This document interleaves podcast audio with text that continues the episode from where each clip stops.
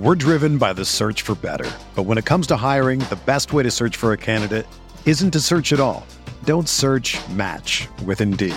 Indeed is your matching and hiring platform with over 350 million global monthly visitors, according to Indeed data, and a matching engine that helps you find quality candidates fast. Ditch the busy work. Use Indeed for scheduling, screening, and messaging so you can connect with candidates faster.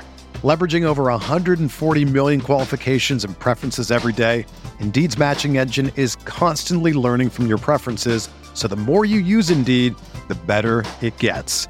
Join more than 3.5 million businesses worldwide that use Indeed to hire great talent fast. And listeners of this show will get a $75 sponsored job credit to get your jobs more visibility at Indeed.com slash BlueWire.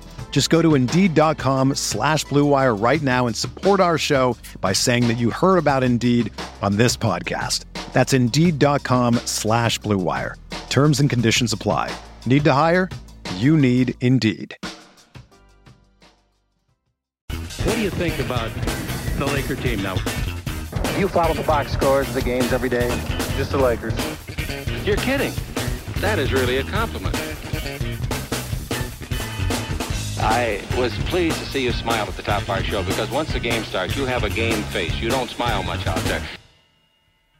I don't think you have to do things for money anymore. Correct. What's up, Laker fans? Welcome to the Laker Film Room Podcast, brought to you by the Blue Wire Podcast Network. I'm Pete, joined by Darius and Mike. And guys, we were this close to our first really fun Lakers weekend of basketball in quite some time.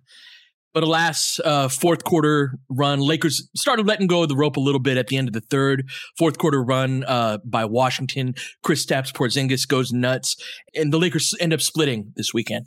Mike, we were chatting the thread about, you know, hey, what are we going to talk about? And you were like, and we had seven really good quarters over the course of this weekend. And I think that we should talk about that. And I had been already thinking, you know, on, on Monday's pod, like, that's going to be titled seven quarters because we got, we did, we got seven quarters of good basketball that at least were intriguing. Now, in the first game, Carmelo Anthony and Talen Horton Tucker did not play. And I do think that that's informative in how things went. And I think will be part of the conversation.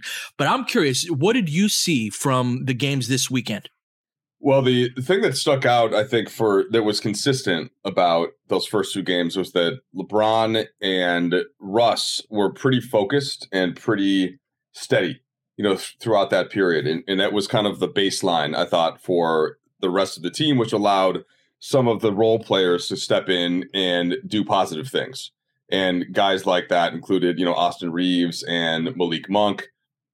Stanley had some real pockets. Of course, when Wenyen Gabriel went nuts in the Toronto game, but you know the collective, the collective letting go of the rope, as you mentioned, it happened when LeBron went out with about two minutes left in that Washington game, and you know this is where this is where I, I there's part of me that can understand looking at the roster why that happened, and then there's part of you that just thinks, oh, had they been able to hold on to that, would they have been able to better sustain? Some of that play? And I don't know the answer. That's what I'm curious to see what you guys think. But I I ultimately will probably side on the side of no, that this is just part of who they are. It's part of who they've been all season. And even though they tried to capture or they almost captured a little bit more of a of a steady rhythm that could have gone on, that you know, the the faults in the whether it's the roster or just the the personnel end up playing out there. But I, I'm still opening up the hope that Anthony Davis comes back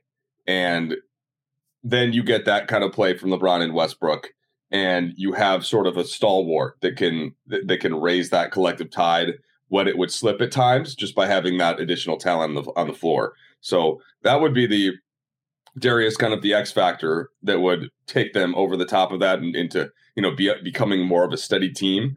But I, I suppose I'm not expecting that they should have been able to do it in through all four quarters on Sunday, uh, based on what we've seen all season. Or was that Saturday?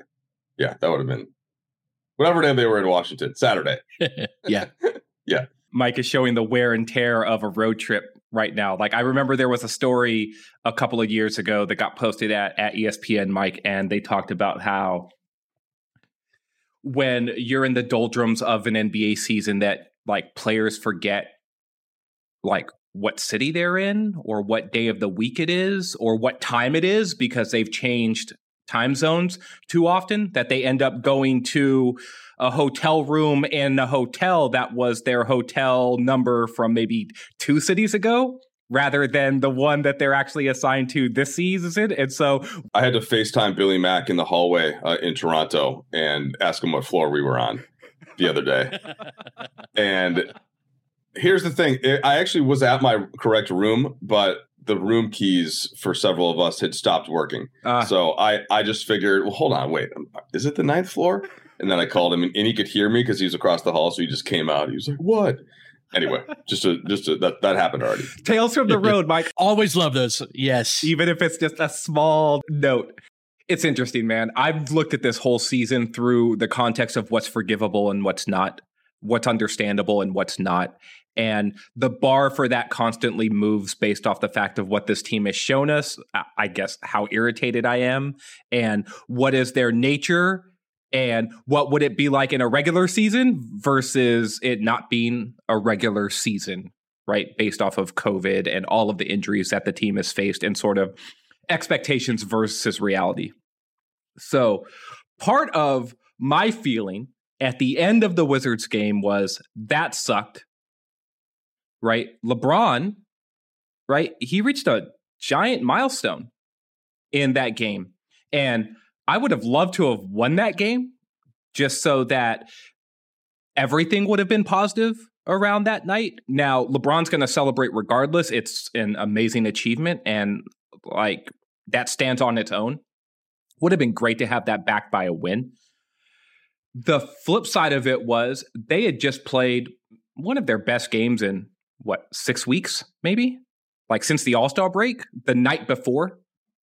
It was an overtime game, so it was even more minutes. And now they're in Washington, they're in control. And a part of me is just like, in any other season, it would be totally forgivable mm, for this team mm-hmm. to like lose this game. Just the second night of a back to back, down as many guys as they are, everything else, right? And so a part of me is super forgiving around that. And then there's a part of me that's just like, these dudes did the exact thing that they, they have done so many times during the season before. And so it makes you less sympathetic towards their plight of it being the second night of a back to back. They had played an overnight or an overtime game just the night before, and they should be tired. They should be mentally taxed. They should be physically worn down.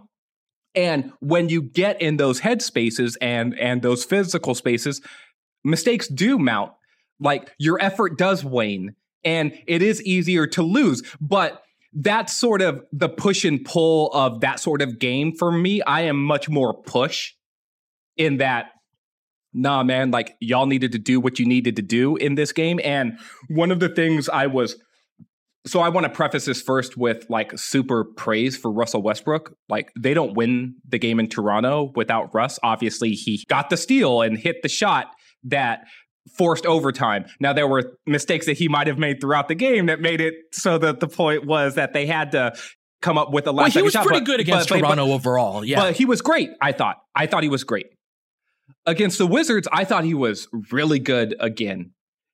I also thought that when LeBron and and, and so I don't want to like heap a bunch of like fault on Russ here. What I will say though is that the stretch that you described, Pete, the stretch towards the end of the third quarter and like the start of the fourth quarter, those minutes when LeBron was out, I thought what they needed was an even more focused Russ and even more like deliberate and like I'm taking the reins sort of player. And instead, he got loose with it in ways that I think are indicative of this type of player that he is. And and so while I don't blame the loss on on him, I thought he needed to be the steady one because he was the guy who was on the court. And yes, I thought THT was bad. I thought all of these other things went poorly, right? But what I really wanted was for Russ to, to sort of step up there and steer the ship in the way that he had for many of the other minutes that he was in the game against the Wizards. And, and, and so, how do you see all of that? Like the Russ piece and then the LeBron piece and, and then everything that I was talking about? Just take it away. So you were talking earlier about the nature of this Lakers team. And I think that every team establishes a personality. And one of the, I think, truths that have been revealed about this team's personality is they don't want to play serious basketball for any longer than they have to. And whether or not they're going to play serious basketball is heavily determined by their respect level for the opponent. So Toronto came in a week or 10 days ago and whooped us at home. It was like 30 to 6. It was it was just it was ugly early. And we beat the Wizards by contrast in that same range. And so we see these same teams in a back to back. And from the outset of that Toronto game, there's a certain degree of like, what do you expect from these guys? The roster isn't very good. We're relying on these, you know, two way contract guys, vet minimums, guys who were on the street, eh, eh, who, who weren't signed with the team in the middle of the season. And my answer to that is the Toronto game. I expected the Toronto game, meaning that Toronto plays serious basketball. They are going to close out and rotate. And when I talk about playing good basketball, I separate the action on the floor versus whether or not you made the shot. And so in Toronto and in the better parts, especially of the Washington game, although their zone gave us problems, it was some of the best drive and kick basketball that we played all season. And so it was like, do you drive, kick, relocate to the proper spot? Just do the things that every player in the NBA is capable of doing and get deeper into the sequence of offensive progressions.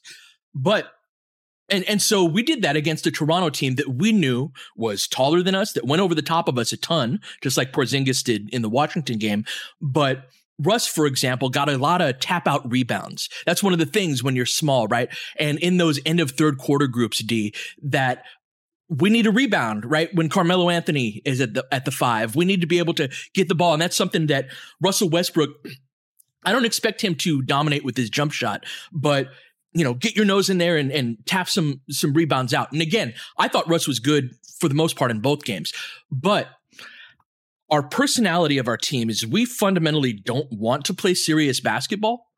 And so when we play a team like Washington that has not been playing serious basketball for quite some time either, there becomes this sort of gentleman's agreement that I see. And let's go to break and we come back. I want to hear your, your guys' thoughts on this because I think that it, we kind of get seduced into our natural state. We're driven by the search for better. But when it comes to hiring, the best way to search for a candidate isn't to search at all. Don't search match with Indeed. Indeed is your matching and hiring platform with over 350 million global monthly visitors, according to Indeed data, and a matching engine that helps you find quality candidates fast. Ditch the busy work. Use Indeed for scheduling, screening, and messaging so you can connect with candidates faster. Leveraging over 140 million qualifications and preferences every day, Indeed's matching engine is constantly learning from your preferences, so the more you use Indeed, the better it gets. Join more than 3.5 million businesses worldwide that use Indeed to hire great talent fast. And listeners of this show will get a $75 sponsored job credit to get your jobs more visibility at Indeed.com slash BlueWire. Just go to Indeed.com slash BlueWire right now and support our show by saying that you heard about Indeed on this podcast. That's Indeed.com slash BlueWire. Terms and conditions apply. Need to hire? You need Indeed. So that's what I saw in that game, Mike. I thought that there was a great carryover from the Toronto game, and we're up 15 as we should be. When another team is playing kind of not very serious basketball, we're up, you know, 15 deep into that third quarter.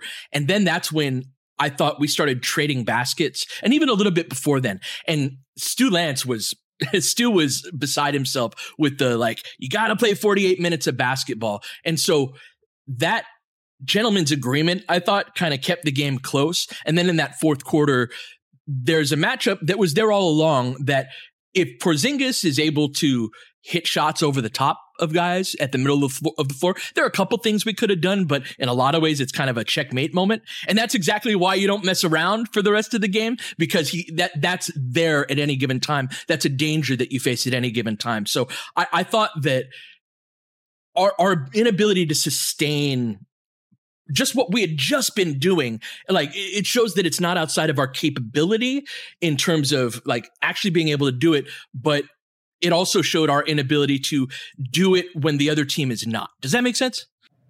Yeah well this is where i think it merges in with what i to try to continue the point i was making earlier. If when you have lebron locked in and focused as he's going to be most of the time uh, and certainly in a moving forward, right, in a game like a play-in game or a playoff series. So that's gonna that's gonna you know take care of your team pretty well when he's on the court, for the most part. When LeBron goes off the court, and this is again at the end of the third quarter, he passes it to Melo. Melo hits a three. Lakers go up by 14. Washington hits a three. Then you have Westbrook and THT on the floor, and Westbrook and THT, you know, have not been consistent this year. They've had they've each had pockets of success. And you just mentioned Russ played his best seven quarters, I thought, in a long time. Uh, THT didn't play in Toronto, and he really struggled in that Washington game. And, and those were the guys that had the ball in their hands. And you know, in that in that sequence in which Washington trims the lead from 14 to six, they you know Westbrook has a turnover, THT misses a layup, you know, and and Washington scores on the other end quickly off of both of those plays. And then eventually, the play that really that really hurt was a buzzer beating three after they got two offensive rebounds, and the Lakers just could, not clear a rebound. Well, that's partly because of their lack of size, right, and their lack of athleticism with that group. So those are those are real. Those are things that have been consistent. That Westbrook and THT have been on the floor, and they haven't been able to sustain play at times. And this is where, though, again, if if Anthony Davis is healthy, he's on the court, or LeBron's still on the court because AD has taken on some of that play earlier. And there's still a question mark about AD returning and how he looks and how consistent he can be. But you know that you're going to at least get something. And Washington probably doesn't get two offensive rebounds, right? In that context, if AD's on the floor and then the rest of the players are slotted accordingly. So mm-hmm. I, I just, I think that that's what LeBron said as well after the game without naming any names. He's like, yeah, we, we haven't been consistent all year. And that's why these moments happen because there isn't that foundation or that trust in whether it's a lineup or a certain group of personnel or a player that can handle those kind of gaps consistently at least. Look was i starting to convince myself that this team could do something when i saw the way that russell westbrook was playing and the way that lebron was dialed in? And if the version of anthony davis the one who got hurt this most recent time that dude was playing at a whole nother level. He had like 17 in the first quarter of that Utah game he got hurt in. Bro, beyond that, he was kicking everyone's ass. Oh, yeah. Like, did he have like an off night or two in that stretch? Yes, but like he saw Joel Embiid and he said, okay. And he had some 15 plus rebound nights. That's yeah, part of AD, right? Like, is he can dominate in a bunch of ways. Yeah. Like, talk about a handshake agreement. He came into some of these games like, yeah, the handshake is you think you're as good as me and i'm shaking back saying yeah not so fast. Basically like i'm to meet you where you are. And so was i starting to convince myself? Like i sure as hell was right? And then some of the things that mike says though they ring true right? There are some lapses within the guard play that are hard to overcome. Like even Mike, you had mentioned that Monk had been playing well, and he had hit some shots for sure. And I think that he has shown intermittent effort defensively, but he has not been playing a level of locked in basketball that meets the level that like LeBron obvi- like I don't expect you to be as good as LeBron, but I want you to show as much focus as LeBron is showing when LeBron is taking the moment seriously, right? And and so if I if I could count the number of times that I feel like I've seen LeBron throw side eye at Malik Monk for like not basically picking up a roll man or not coming down to hit the glass, give me a nickel for every single time and I'd start to build a stock portfolio here. What I want from the guards, not named Austin Reaves, right? And to a certain extent, on some occasions, not even named Avery Bradley, because I thought Bradley was doing at least a respectable job of being like, all right, well, at least let me go out here and compete in a certain way. Was he getting lost and making mistakes too? Sh- sure. Making mistakes of commission are worse than ones of omission. And if your commission mistakes are like, well, I'm not trying, then like, no, I want you out of the game as much of there is a go time like this is it?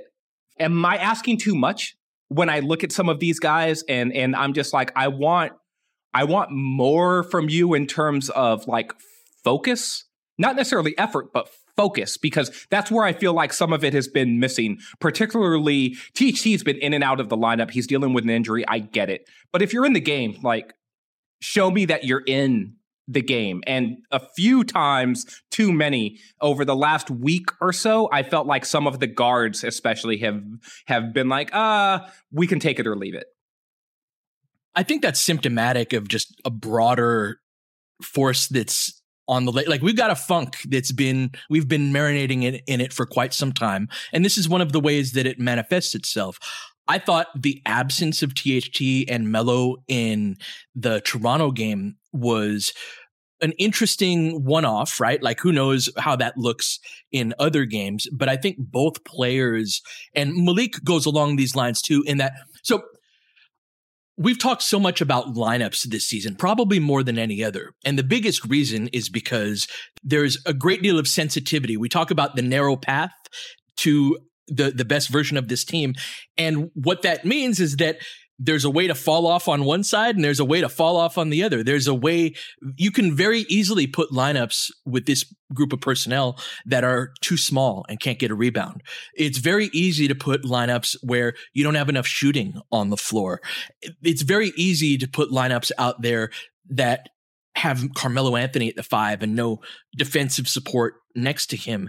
And so that is a, a, challenge, a great challenge for a coach to have. Whereas in like the title season, it was like, ah, we could have Caruso in here, or we could have Danny Green or KCP or Kuz. And they're all kind of similar. Like they're going to play defense. They're going to hit some threes. They're not going to handle the ball much or create many shots. But if you have one or the other, it's not going to fundamentally change the overall five that you have on the floor in the same way that happens this season.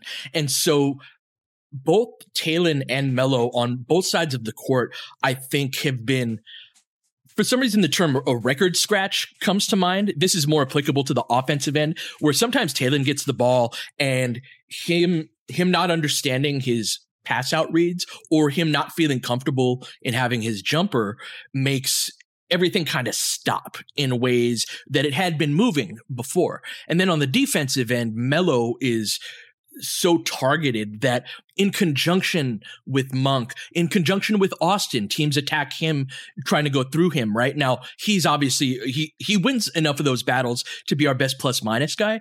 But in totality, there are so many times where you can fall off one way where it's like well, Melo can play the five sometimes, maybe, or at least in the front court next to a couple of other guys. But if it's Melo on the floor and Malik on the floor, there's a good chance you have too much of that on the floor at the same time.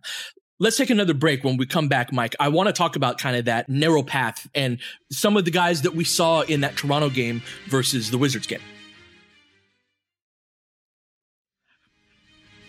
So we've talked a lot about Wenyen Gabriel over the last couple of weeks. And again, he is a replacement caliber player, but I do think that his presence he's one of those guys that Darius is talking about where you're he's going to be focused on the game. He's going to make mistakes. He reaches in. He, he had like three fouls in freaking five minutes the other day, right?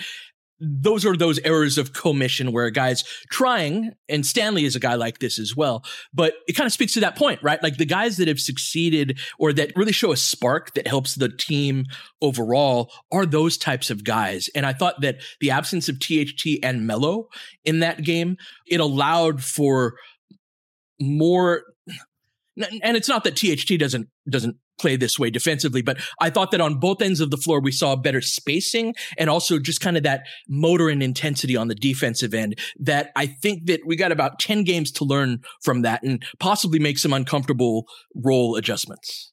So in the Washington game is I was thinking it's so a one thing, right? So DJ Augustin, remember in the Toronto game came in and hit a couple of key shots and he can be, I think, relied upon to hit shots. Like he's got a really nice release. He gets to the right point. He's pretty confident going up. And he played 18 minutes, which is more than I would have thought uh, when I remembered against Washington, but he only took three shots. And mm that's kind of part of where if if THT is going to you know be struggling like that, and and by the way, he's got an injured ankle, you know, so I know that he's coming back in these games, but it, it continues to plague him, it continues to bother him. So I think that that's something that we should at least acknowledge when talking about the times that he's struggling of late. But that it's just that can the Lakers at least maintain this level of focus, barring the guys that just aren't that haven't shown that they've done that in their careers consistently. And that's where we talk about the Malik Monk uh, sure. example. And Gabriel, of course, we don't have a big enough sample size. He he's not gonna.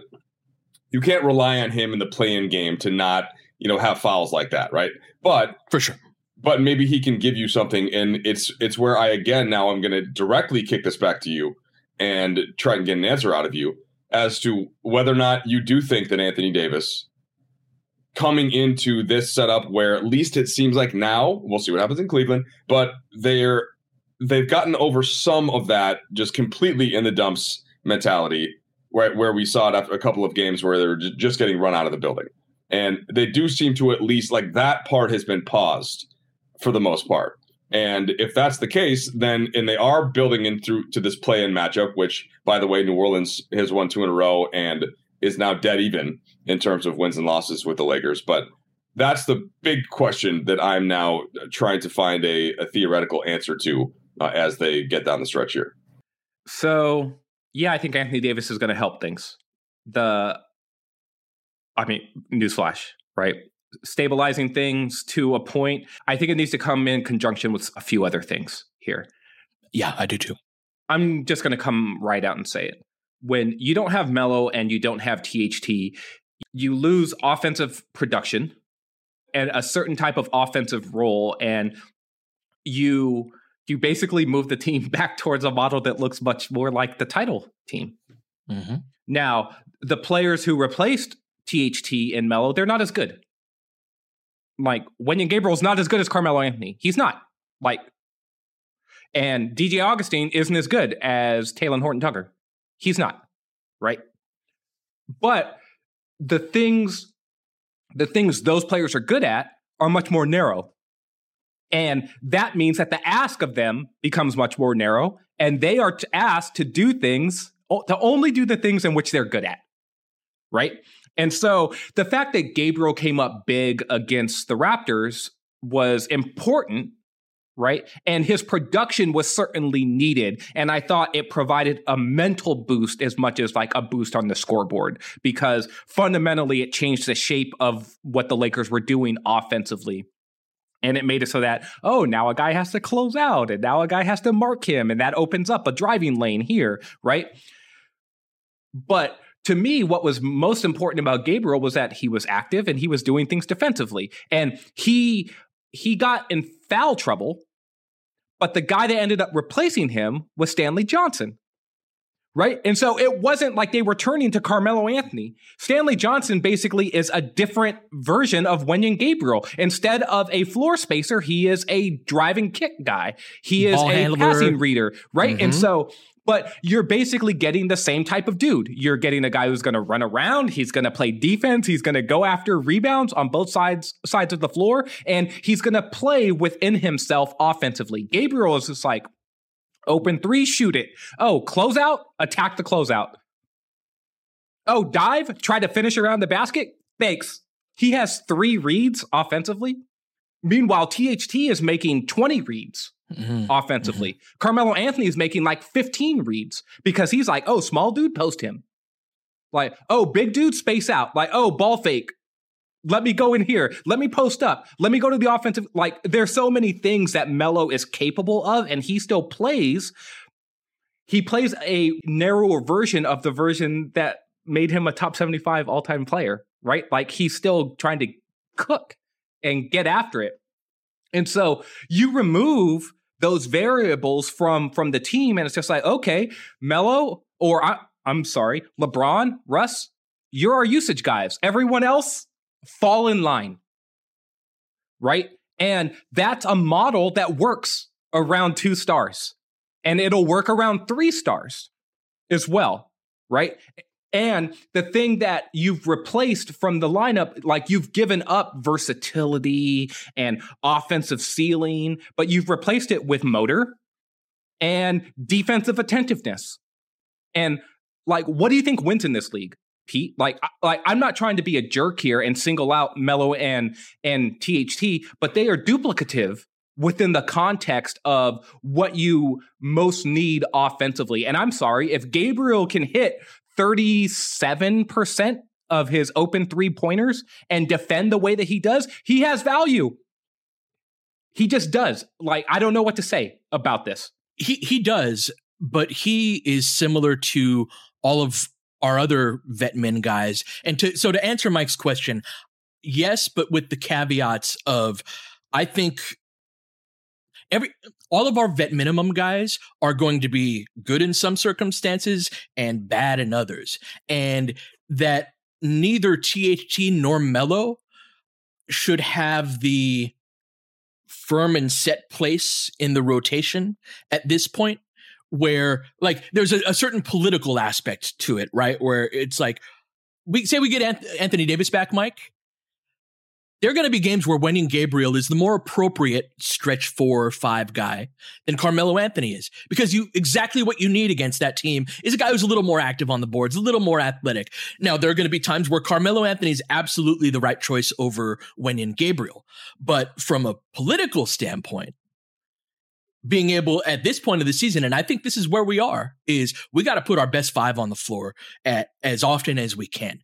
We lost that game in particular with our bench groups. You look at the plus minus of those yeah. bench squads, right? And so that, that's a complicated thing, Mike, to, to be like, yeah, Melo, you got to sit because Wenyen Gabriel is cooking tonight, and we need him in in this game. But it may be exactly what we need to do. No, but Pete, that's that's what hurt the Lakers even from the first game of the season where they you know they felt like because for political reasons and what the roster mm. was certain guys needed to play mm-hmm. over other guys you know up to the point where those guys that just weren't playing well and weren't going to be able to but they had this certain stature in the league you know to sort of get those first couple cracks at it and that's part of also the lack of consistency even before you bake the injuries in so that starts the season then LeBron gets hurt for the first time, right? Then he comes back. Then AD gets hurt for the first time. Then so it's just been on and on and on and on. And I thought that you know Darius was really hitting on a point that that speaks to my my whole basketball philosophy of covering the NBA for all these years. And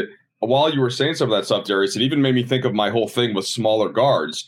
And like one of the reasons why I have that thing with smaller guards and not being able to come through all the way in, in big time postseason series is because usually there's at least one bigger dominant wing, like a LeBron, right? Like a KD, like a Kawhi, like a Kobe, one of those guys that are Durant that's going to have the ball in their hands on offense and can per- can absolutely make sure that your offense is going to get a good shot, whether it's for himself or somebody else.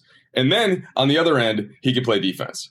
Whereas if you have one of those guys and then another max guy that's a guard that can't necessarily help you as much. And I won't single anybody out for just now. There are a couple players that come to mind on all over the league, right? All over the league. Then that's basically a waste of resources because all LeBron needs is dudes to do their role and do it well. He needs guys to be in the right spots to shoot. He needs a couple, sure, he needs a secondary playmaker, but for the most part, he needs defenders. And he's got, like, I got it, guys. I got the whole game figured out for you here.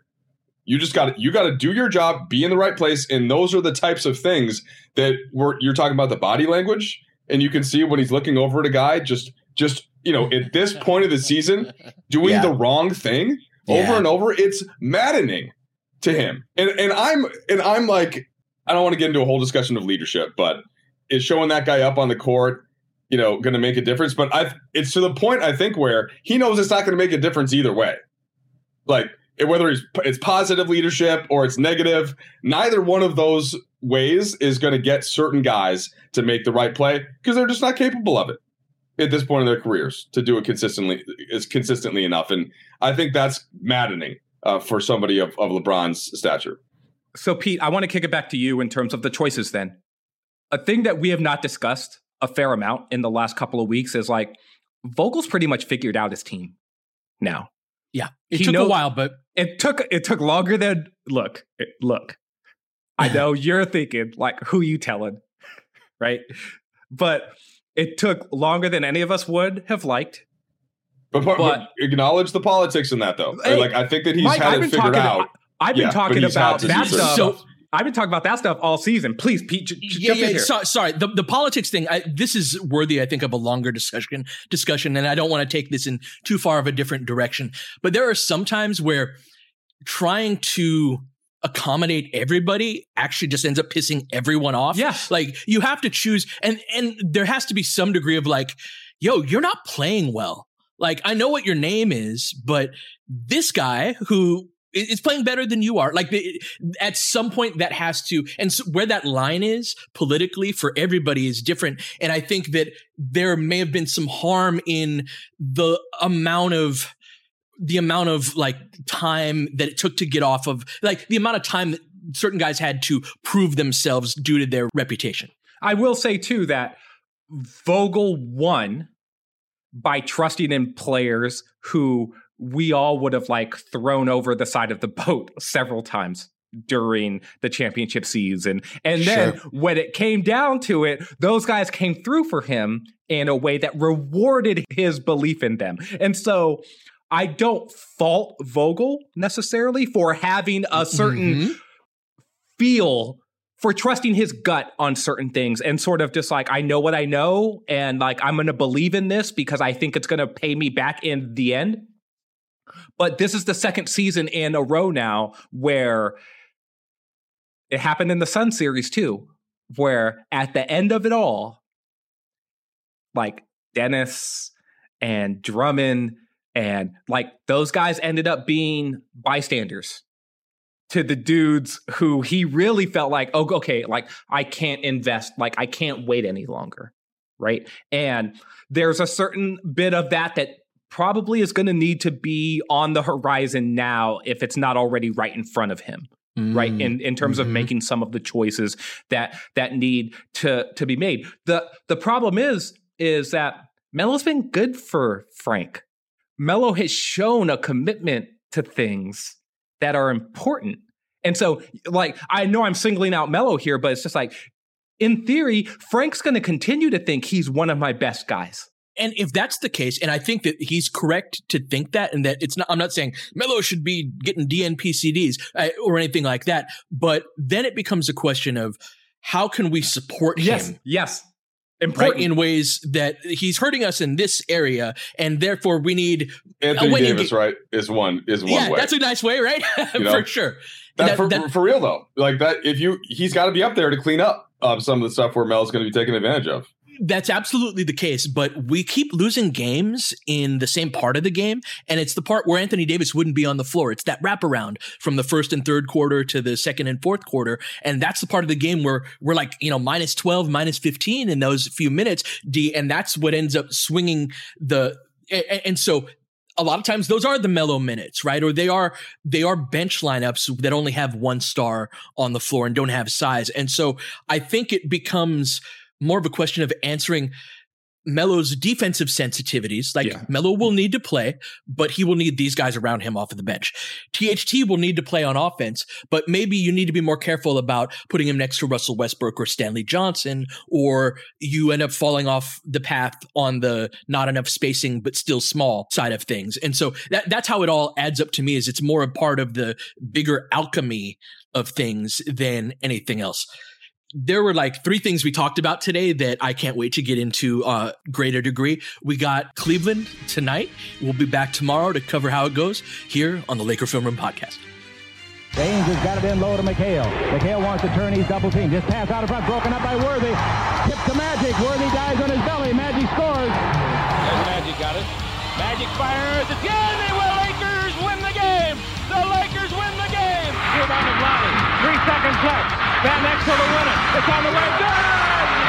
Kobe Bryant, 48 points, 16 rebounds. Shot with his eighth block shot that ties an NBA Finals record. A lot of Laker fans Let me tell sticking around for this. You're seeing something that's very rare indeed.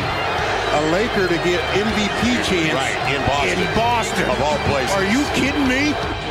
Kobe, hard to believe. Are you kidding me? Unreal.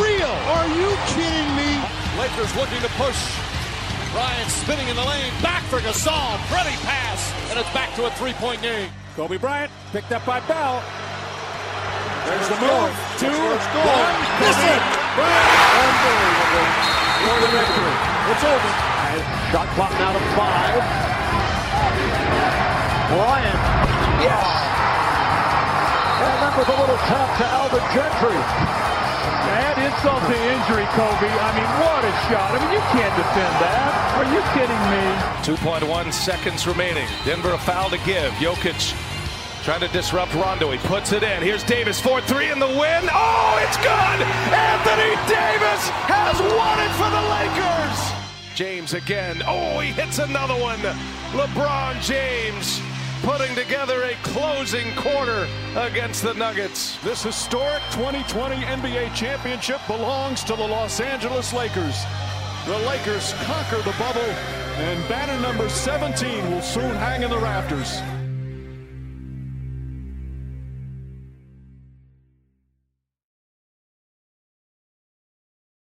When you make decisions for your company, you always look for the no brainers.